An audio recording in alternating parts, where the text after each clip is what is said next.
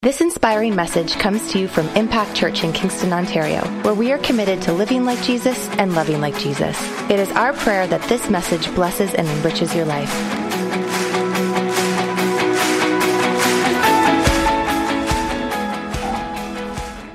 Um, let's just take a moment. I'm going to pray, and uh, then we're going to get into our message today. Father, I just thank you so much for the power and the presence of your Holy Spirit that has already been with us this morning.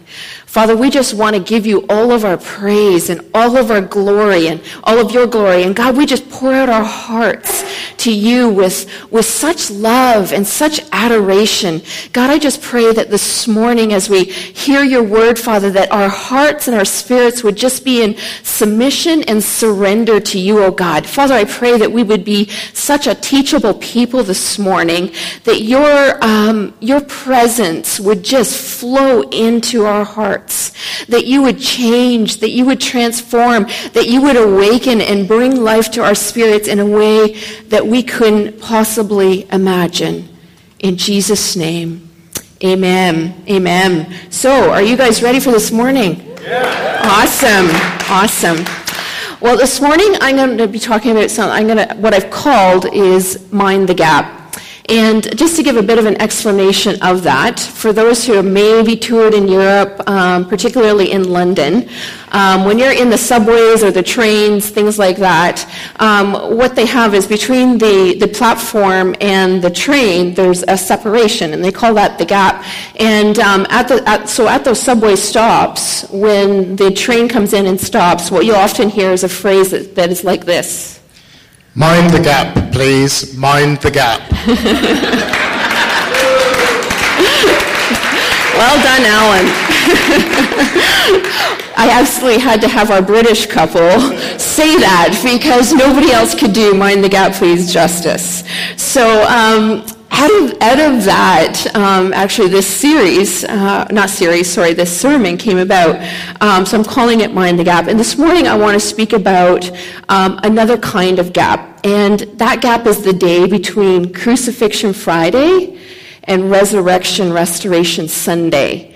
And often in the middle, if you, if you were to think about it, there would be a time of Separation Saturday. So when the disciples were in that process of they were following Jesus, they loved Jesus, they listened to his teachings, he had warned them beforehand that he was going to have to die, but they didn't quite understand. Then he did die, and before um, the promise of his resurrection came about, there was just a separation Saturday. And often we too experience that place of separation gap, and sometimes we can get lost in those gaps. So this morning morning, what I want to talk about is um, I want us to recognize some gaps that we can get lost in, and then I want to talk about a gap that restores the separation so that we have a bridge, so that we don't have to fall into those gaps anymore. We have somebody that is bridging that gap for us, and we can stay safe and secure. And it's amazing to me what God will restore in our lives if we don't get lost in the gap between where we are and where we are meant to go or what we are meant to be. If we don't get lost between the platform and boarding God's train, sometimes in life we get lost in the gap between the promises of God and the fulfillment of those promises. How many here would say amen to that? I might be in separation Saturday. Um, God this morning wants you to know that He recognizes that you're in that separation Saturday, and He wants to, to come and to reassure you that He is bridging that separation gap from the time of His promises to the, to the fulfillment of those promises.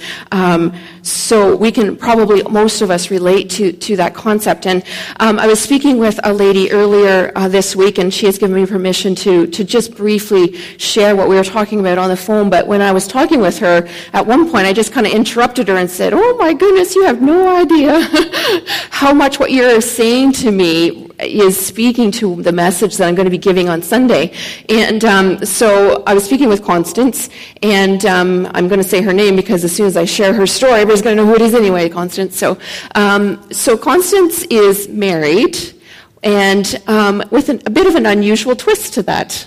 Um, so her husband actually is living in another province, so he lives out west, and Constance is here, and Constance has children, and her husband uh, has children, and neither one of them can leave their provinces because of the ex-spouses. So um, when they first got married, this was something that seemed, well, okay, we can handle this. Um, We'll just work it out.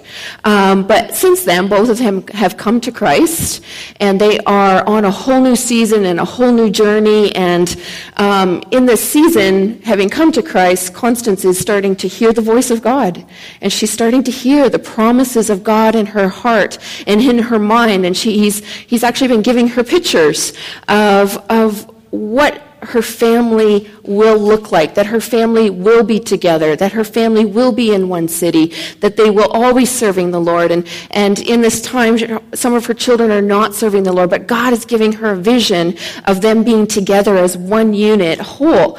But who here knows that if you have two families in two different provinces with children who have ex spouses, it's going to have to take a supernatural miracle to make that happen.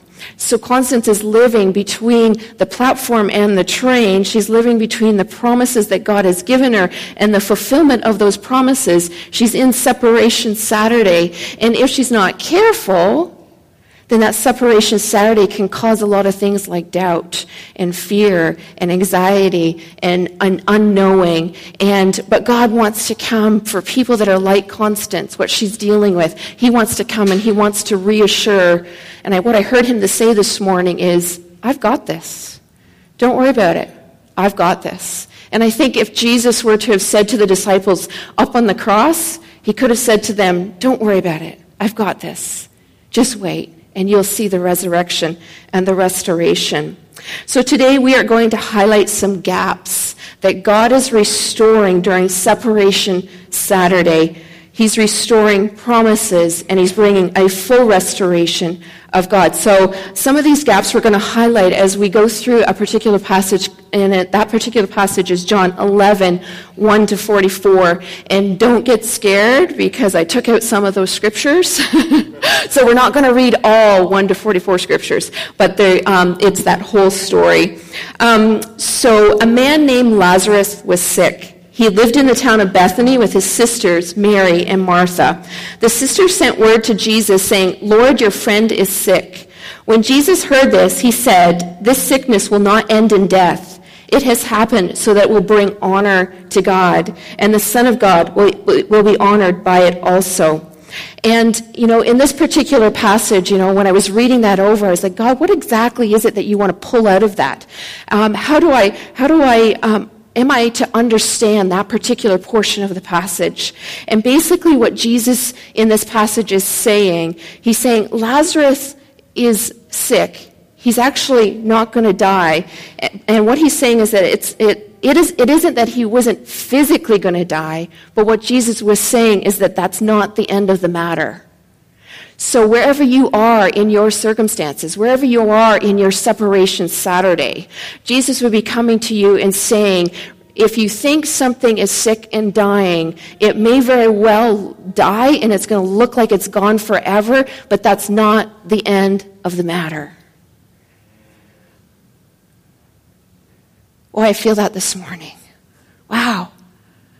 Somebody here, I think multiple people here this morning, need to hear the voice of Jesus arising over the voice of the enemy. And he's saying it's not the end of the matter. Everything looks lost and dying, and maybe you're confused, and maybe you don't understand, but I hear the voice of Christ coming to you and saying, It's not the end of the matter. Trust in me. The first gap we want to be aware of, we want to mind the need gap. The need gap causes us to be lost, separated from life, and the need gap causes us to be condemned.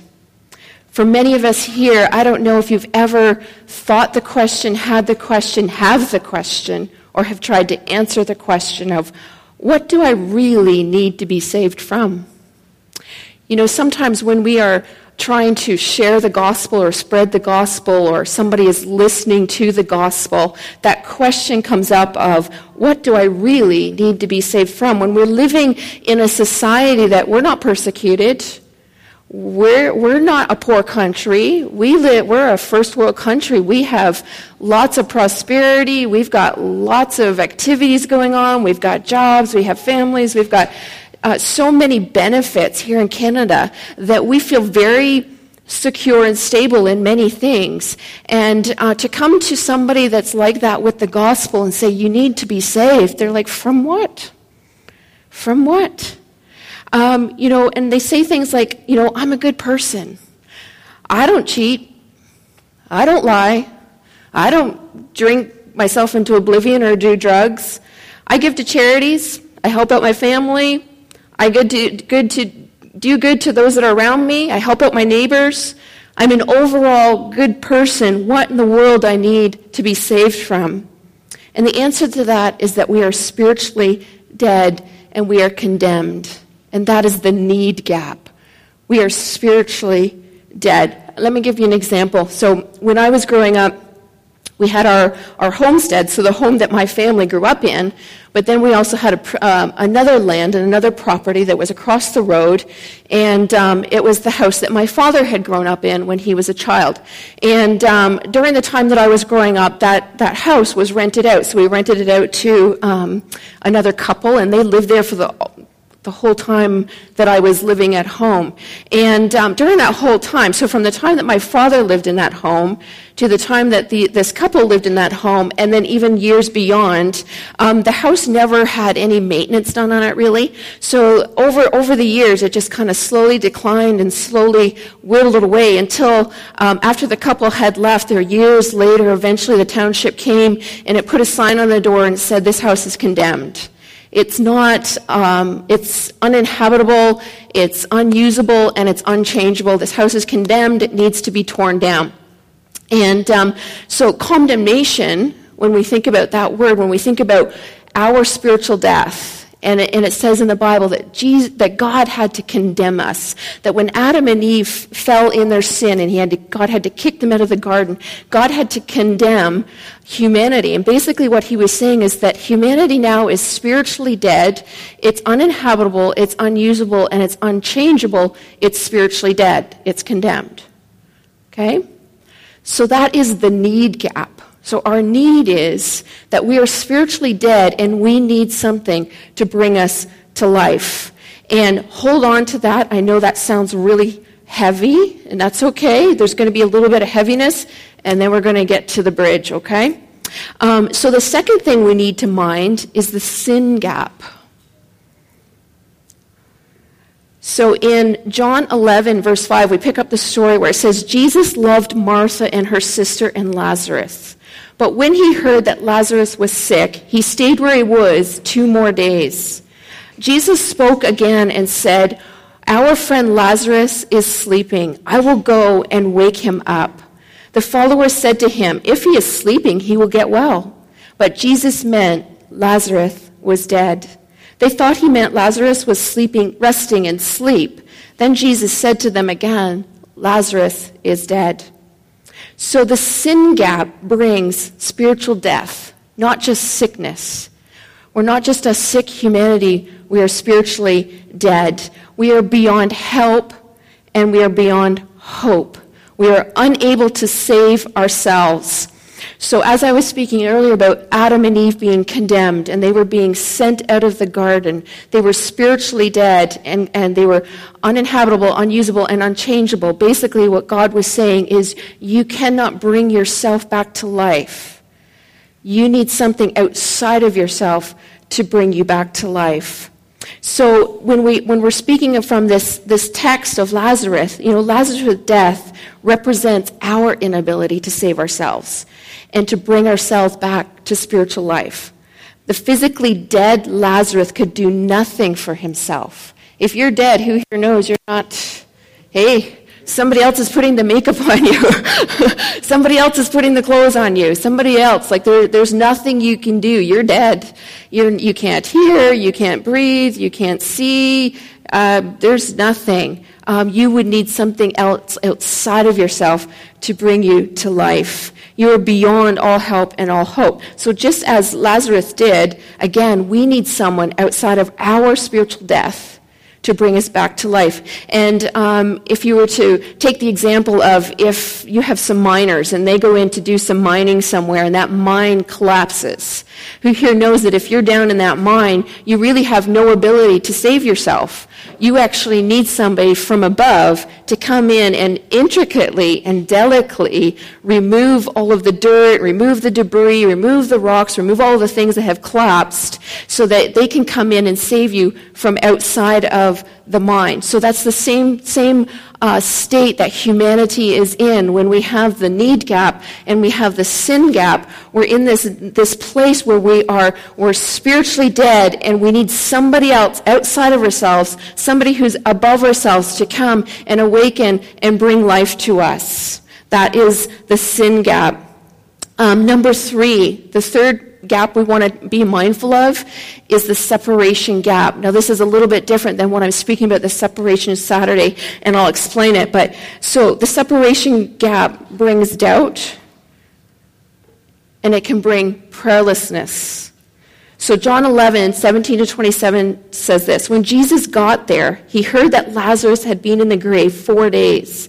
Bethany was about one and a half hour walk from Jerusalem. Many Jews had come to Martha and Mary to give words of comfort about their, about their brother.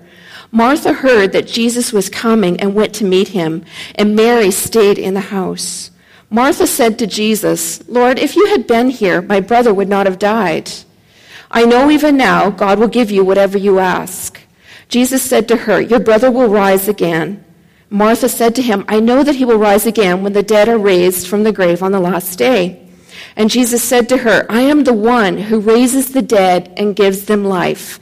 Anyone who puts his trust in me will live again, even if he dies. Anyone who lives and has put his trust in me will never die. Do you believe this? She answered, Yes, Lord, I believe that you are the Christ, the Son of God. You are the one who has come into the world. And can I just mention right there that basically what she's acknowledging is we are a lost people, that we are people that have been collapsed in a, in a mind, and you are coming from above. You've been sent from above to come to earth, that you would save us, that you would resurrect us. And so, despite Lazarus' death, Martha knew who Jesus was. She knew that he was the Son of God. She believed that he had a plan. She didn't let circumstances interrupt her faith in Jesus, and she sought the source to gain perspective and understanding. However, Mary stayed in the house. Mary, who loved Jesus, doubted what Jesus had previously said. Martha didn't. Martha still had faith. And she still walked in that place of faith. And what that place of faith does is it causes you to seek out the source and to say, I don't understand. Give me a per- new perspective. Help me to understand. But Mary, who was in a place of doubt, stayed in the house. She did not go and seek out the source because she was just in that place of prayerlessness and doubt and just didn't understand, didn't know that she should go and seek Jesus. And sometimes when we're in that separation gap, sometimes instead of going to the source and seeking for a new understanding, we choose to sit in doubt and we choose to sit in prayer, prayerlessness instead. But in order for us to mind the gap, God says, if you are in that place, get up, get up out of the house, seek me, search for me, come to the source, and I will help you to understand and I'll give you perspective. Even if that separation can't change for a little bit, know that you can come to me, know that you can seek me, know that you can come to the source, and I will give you a different perspective. And that leads us to the fourth thing that we want to mind. We want to mind the sight gap. So when we are in the sight gap, we forget God's promises and we lose sight of the future. So Mary went to the source and she gained sight. Uh, Martha did, sorry. And Mary stayed in the house and she lost the vision of the future. She lost the fact that Jesus could and would resurrect her brother. Looking at um, verse 28 in John 11, it says, After Martha said this, she went and called her sister Mary. When Mary heard this, she got up and went to him. Jesus had not yet come into their town, and he was still where Mary had, Martha had met him. Mary went to the place where Jesus was, and I just want to stop there that finally Mary is getting the picture. She's saying, I've been sitting in the house, I've been um, sitting in my own little self pity party because Jesus didn't come and heal my brother. And I'm not going to go to the source. I'm just going to sit here in my doubt and in my prayerlessness. But finally, she gets it. And she gets up and she goes to where Jesus is. So she's starting to go and look at, find the source so that she can gain her sight. And when she saw him, she got down at his feet. And isn't that the way with us? That sometimes when we're in that that need gap, that sin gap, that separation gap, and that sight gap. That we, it's when we finally realize the one that we need to go to. That we get to Him, and when we get to Him in that place of prayer, when we get to Him in that place where we just surrender our heart, we surrender our very tender places, and we just fall at the feet of Jesus and we seek Him to help us to gain our sight back, to gain perspective, to understand that finally when we get before Him we stand in awe of Him, it's when we surrender our hearts and we say, Jesus, there is nowhere else I can go. There is nowhere else I can get understanding. Nobody else can change my perspective. I need you to restore my sight. And she, she got down at his feet and she said to him, Lord, if you had been here, my brother would not have died. So she's finally speaking out her vulnerable place. She's saying, Jesus, I'm so frustrated that you weren't here. If you had been here. Is that not the same in our separation gap moments where we're saying, Jesus, if you really are who you say you are, come down from the cross and and do something in this situation. Jesus, if you, if you are who you say you are in my life, if you, if you love me, Jesus, if you were just here, this thing wouldn't have died or this circumstance would be changing. Jesus, where are you? And Jesus saw her crying, and the Jews who came with her were crying also. And his heart was very sad, and he was troubled. And he said, Where did you lay Lazarus? And they said, Lord, come and see. Then Jesus cried. Now the grave was a hole in the side of a hill. A stone covered the door. And Jesus said, Take away the stone. And Martha said to him, Lord, by now his body has a bad smell. He has been dead for four days, and four means completion. So he, you know, you know there's no resuscitation happening. dead is dead. It's been four days. It's complete. Like it, things are rotting. You're not going to be able to bring him um, alive. And Jesus said to her, Did I not say that if you would believe, you would see the shining greatness of God? And other translations say the glory of God. So when we are separated from our source, we often lose our sight. And it causes us to forget what God has previously said. And it causes us to question what we might have already heard. Um, an example of that, again, as we, you know, when we talked about the disciples earlier, that when Jesus died, Jesus had already told them multiple times, I'm going to have to die, but I will be raised again, and I'm going to send you another comforter to be with you. But the disciples had a hard time understanding that. How can you understand resurrection life if you really don't know what exactly the plan of God is? They had glimpses of the plan of God. They had glimpses glimpses of God's salvation. They had glimpses of it. They had promises of it, but they really couldn't understand it because they had never really walked in it. Although the description, or them walking through the, the resurrection of Lazarus was a precursor and a prophetic representation of what Jesus was going to do for himself and then for all mankind. And what we want to turn to right now then is we've, we've taken in the, the need gap, the sin gap, the separation gap, and the sight gap. And what we want to do now is we want to talk about the bridge, but I also call it a gap. We need to mind the full restoration gap.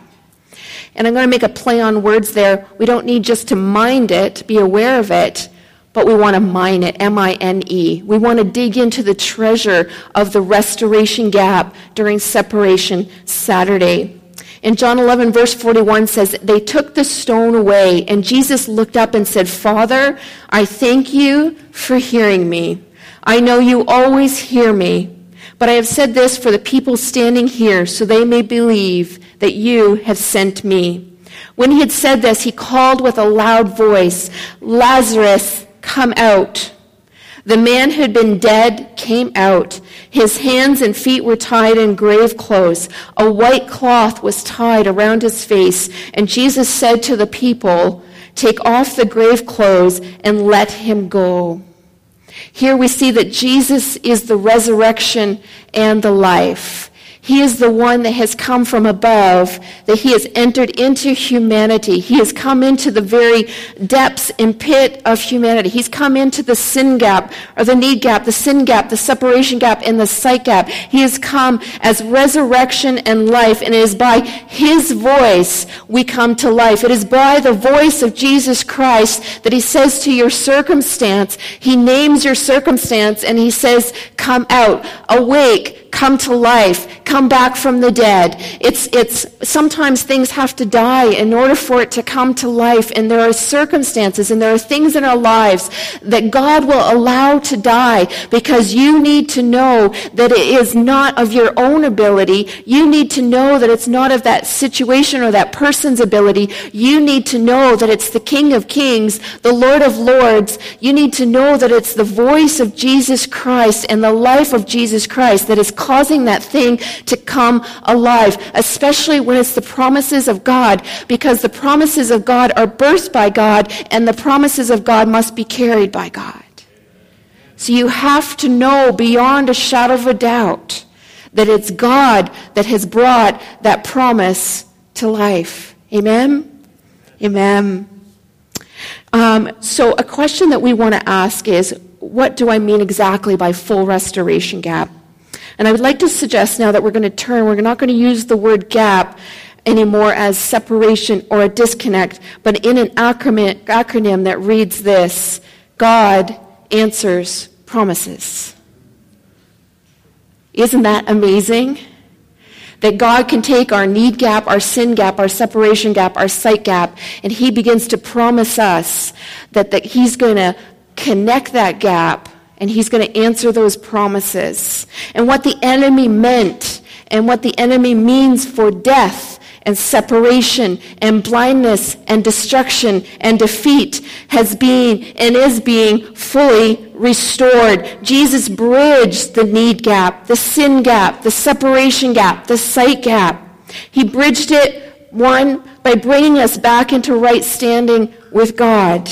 2 Corinthians 5 and 21 from the NLT version says this For God made Christ, who never sinned, to be an offering for our sin, so that we could be made right with God through Christ. Number two, he bridged the gap by adopting us as sons and daughters, that we would no longer be separated from the presence of God, but we would be included, connected, and accepted in the family of God. Ephesians 1 and 5 says this God decided in advance. This is the promise. This is in advance. Before we fell, before we went into the separation gap, before humanity went and was separated from God, in advance, God decided to adopt us into his own family by bringing us to himself through Jesus Christ, who here knows from the time that Adam and Eve fell that there was a separation Saturday until Jesus Christ rose again and we were set free from our spiritual death and we were adopted back in to the family of God in advance.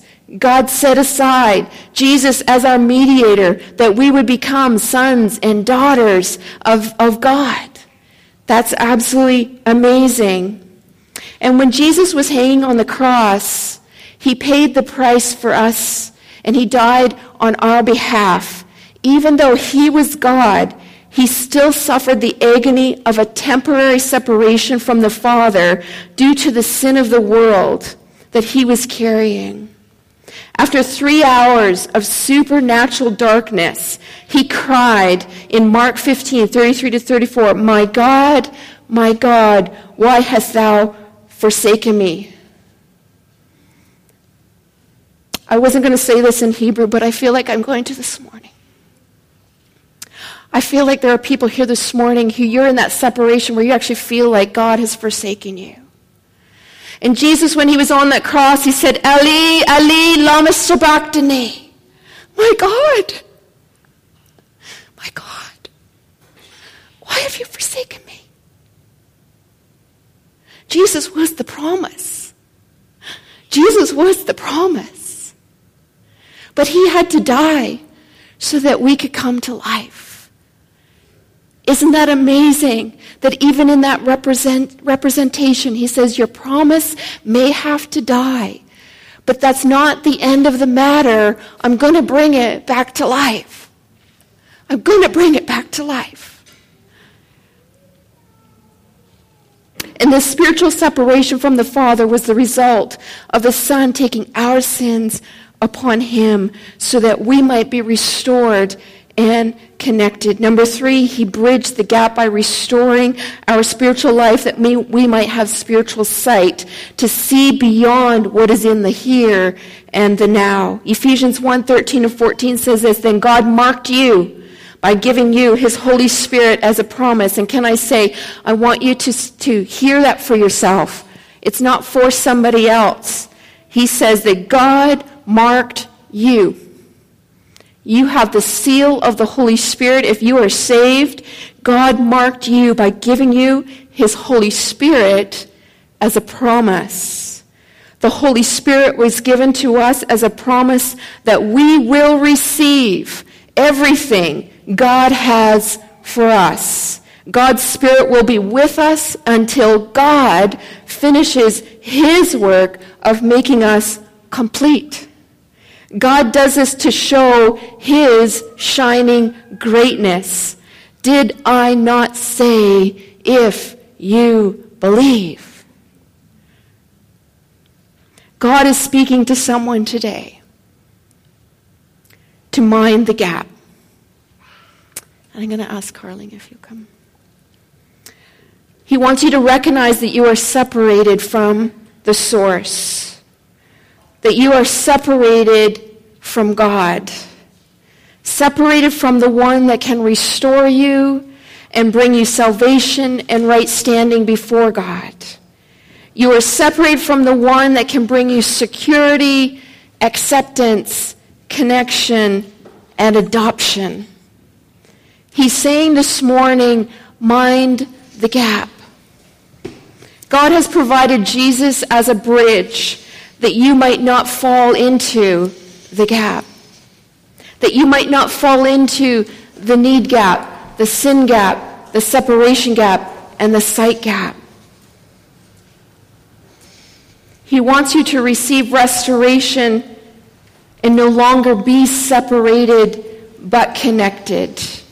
And the interesting thing there between separ- the word separated and connected Separated means gap, but the opposite of gap is connected. And Christ has, in separation Saturday, completely and fully restored humankind that we would no longer have to be separated but connected. We no longer have to live in a separation Saturday. We live in a resurrected restoration Sunday we don't have to be in a place of death, but of life. I'm going to ask you guys to stand. And I'm just going to share one more thing, and then I'm going to pray. And the worship team is going to sing. Um, but the word, you know, we often think of restoration, and restoration means to bring back to its original state. But full restoration means to be not only in the original state, but above and beyond. above and beyond, so full restoration. You know, and we, we, we don't really understand that. We don't get that. And um, one of the things when I was um, I was driving on Saturday and I was praying for everyone today, and I was just asking God. I said, God, I know there are going to be so many questions in people's hearts and minds that maybe they don't even know that they're questioning and they need an answer for this thing. Or uh, maybe they do. Maybe they know specifically the questions that they have for you that, that really needs an answer. And I said, God, would you, would you today provide those answers for somebody? That question that has been resounding in their heart and in their life for, for maybe decades. Would you answer that question for them today? And um, who here knows that God is a relationship God and he loves to surprise us. And in that moment, he surprised myself. that I had a question. That I'd had a question that I've been asking since I came to salvation. And um, I just wanted to share it with you because I thought it really exemplified what full restoration is. And um, when Adam and when, when Lucifer fell, he heard Lucifer is Satan, and he was a, an angel in heaven, and he worshiped before God night and day. He was the lead worshiper. But he sinned because of pride, and he fell. And when he fell, he took a third of the angels with him. So in that moment, in that time span, angels were able to sin. And Lucifer sinned, and he fell, and he took that third, the third of the angels. But the other angels who did not fall in that time, there was a mark and a seal that went on them and they could no longer sin. They could not fall.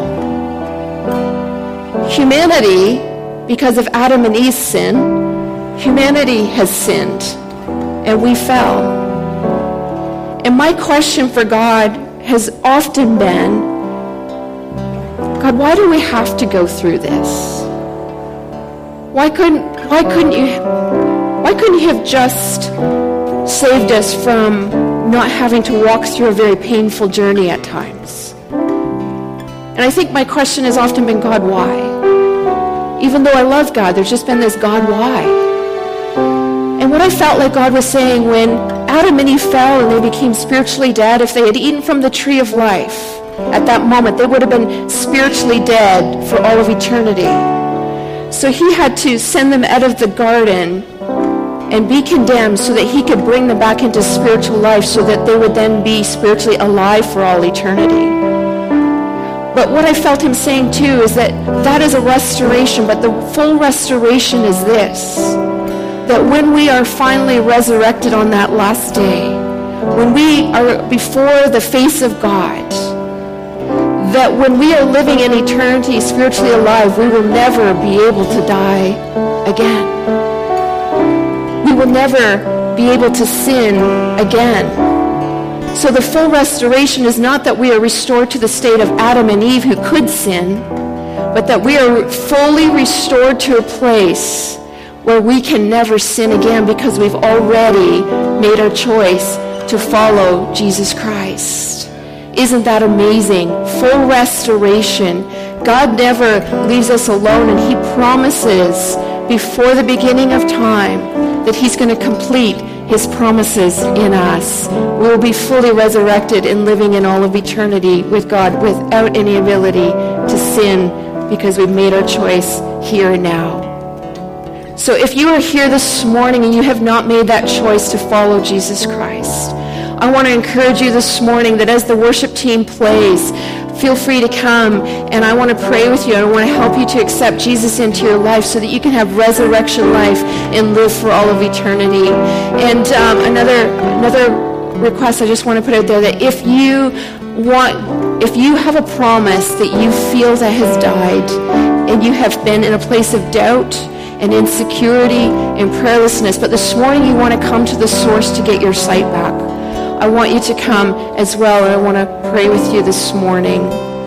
I'm just going to pray and then I'll give it to the worship team. Father, I just thank you that your presence has been here this morning, that you've just been speaking to people's hearts and lives, that you've been awakening them to the recognition that you've got this that it's not the end of the matter, that things are going to come to life. Things that were seemingly dead are going to come to life by the voice of Jesus Christ saying, come out, come alive In Jesus' name, amen.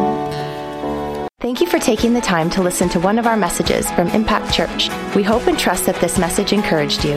If you want to find out more information about our church, check us out online at www.impactkingston.com.